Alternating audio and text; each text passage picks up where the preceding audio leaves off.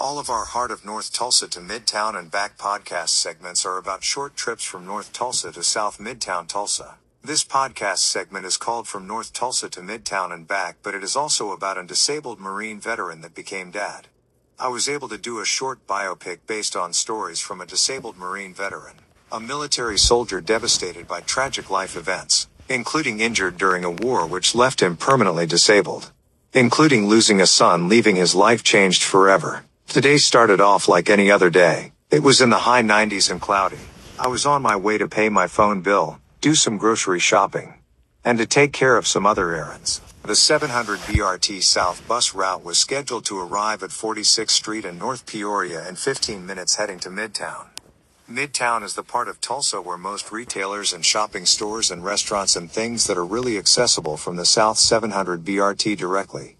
Service vendors and businesses, they have assigned bus stops where passengers can go and take care of the things that they need to take care of like paying bills, picking up dinner prescriptions and other shopping. Plus riders can get to other transfer points for other routes along the South 700 corridor. On the South Peoria BRT route it's convenient coming from North Tulsa to Midtown to take care of business.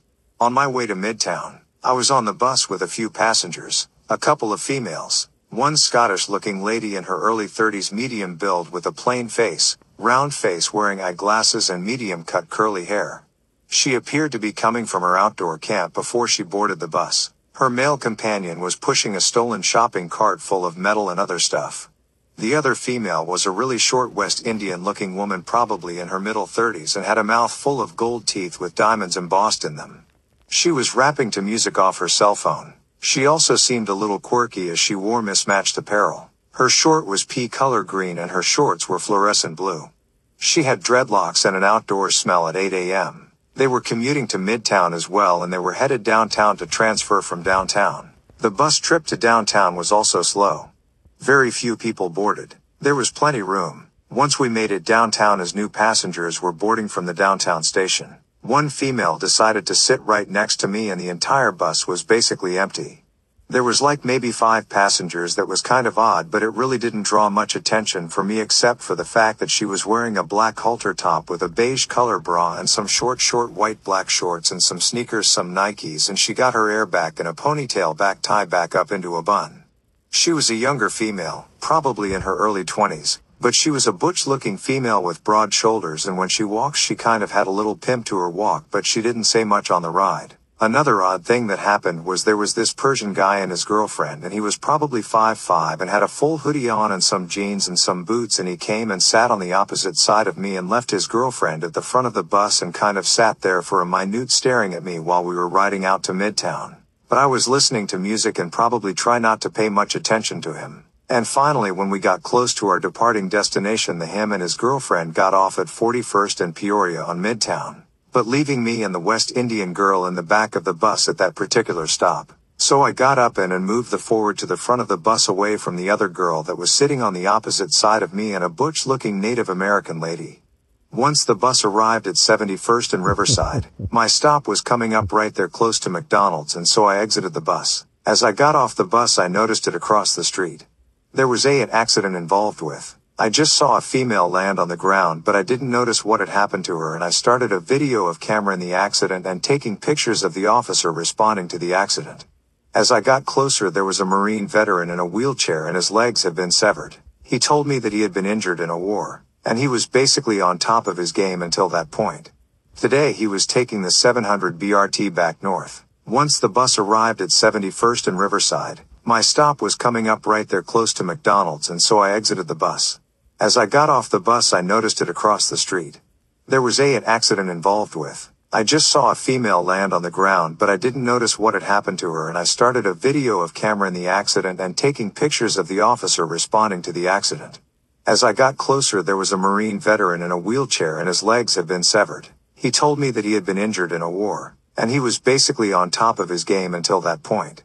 Today he was taking the 700 BRT back north. The Marine veteran said what had happened was that there was a Tulsa police officer involved in an accident with a pedestrian dot that was crossing the street headed to the convenience store.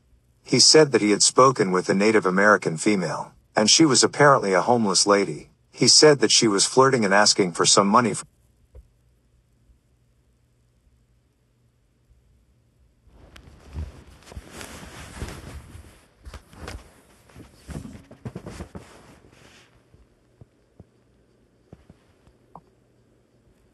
Her something to eat. And out of the kindness of his heart, he went into his pocket and gave her some money. He gave her a high five and everything like that, and he had spoken to her moments before the accident.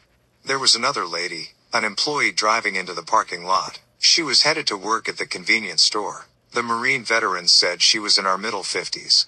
An attractive white woman of his type. You know, kind of blondish with a nice body. The Marine veteran was right there at the entry of the convenience store with a Native American woman who was injured speaking at the time. The Marine veteran said as the policeman was handling another altercation over at the church he did not notice the Marine veteran's interactions with the Native American woman occurring moments before the backover happened. For those of you that do not know a backover incident occurs when a backing vehicle strikes a pedestrian who is standing, walking, or kneeling behind a vehicle. A Tulsa police officer hit the Native American woman as he was backing into the store lot from the church parking lot, but the lady coming to work was driving in at the same time. As the officer hit the Native American lady injuring her the Marine veteran started yelling at her the employee to cause her to avoid the accident, so she swerved around the scene of the crime. Into the parking lot, at the same time as the crime was happening. And fortunately, she did not get hit by the police officer, and her vehicle was not damaged. As soon as the employee moved out of the way, she noticed that there was an accident. That's she stopped her vehicle. Then she got out of her car and saw the Marine veteran in the wheelchair. He told her who yelled at her. The employee thanked him for helping her avoid the accident. She didn't thank him because she believed in the same things that he believed.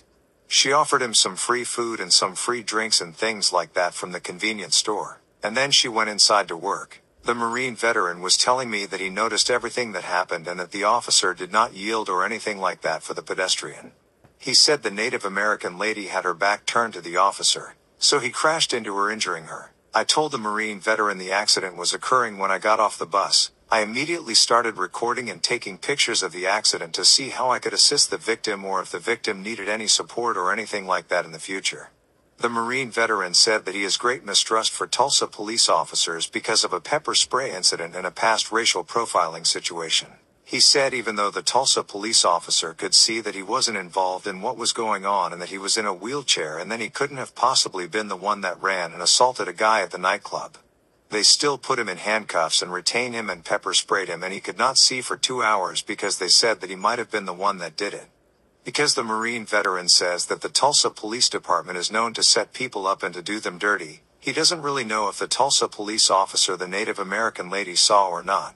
He felt like that it really was possible that the Tulsa police officer probably could have just backed over the pedestrian Native American woman to injure her at the least or to possibly fatally hit her. Then the disabled Marine veteran started talking about his deceased nephew. His nephew was involved in a fatal work zone injury in the Dallas Fort Worth, Texas area. His nephew was 19 years old and he raised his nephew up until the time he turned 19, but he had already been injured in the war. But he did everything he could financially to support his nephew and as a mentor to support the upbringing of his nephew until he moved to Texas. The Marine veteran said that his nephew was really excited about the career move. His nephew had gone to college, and he was studying to be an urban planner. His nephew finally got a job in the Dallas Fort Worth area, working for the city of Texas City of Dallas Fort Worth, and he was making about $50,000 a year. One day his nephew was on the highway headed home from work and he noticed a lady on the highway. And, when he pulled over to help, it was his aunt. His aunt was on the side of the road stranded. She asked him to change her tire. He got the tools out of his vehicle, a four-way and a jack and he started to jack up the vehicle. He's a young man, but he was being safe. He was under the car, not really aware of the dangers of traffic. A car plowed into his aunt's vehicle traveling at 85 miles per hour, fatally injuring him. His aunt was standing on the side by the barrier, and basically saw her nephew die in a fatal car crash. He was killed trying to help his aunt change her tire on the highway. The disabled Marine veteran got word of his nephew's death because his sister called him and told him what happened. The Marine veteran said from that point forward he had a deep mistrust of first responders. He felt like his nephew lost his life too soon. The disabled Marine veteran's story of tragedy is all too common. The bus finally arrived headed back north. I handed him one of my Pace Tulsa business cards. I told him that it was my Public Safety Foundation. And the slogan on the card is make sure drivers can see you. On our way back to North Tulsa on the bus it's kind of awkward because he had just told me that story. Also, Both of us witnessed a backover accident with a first responder and a pedestrian injured on the scene.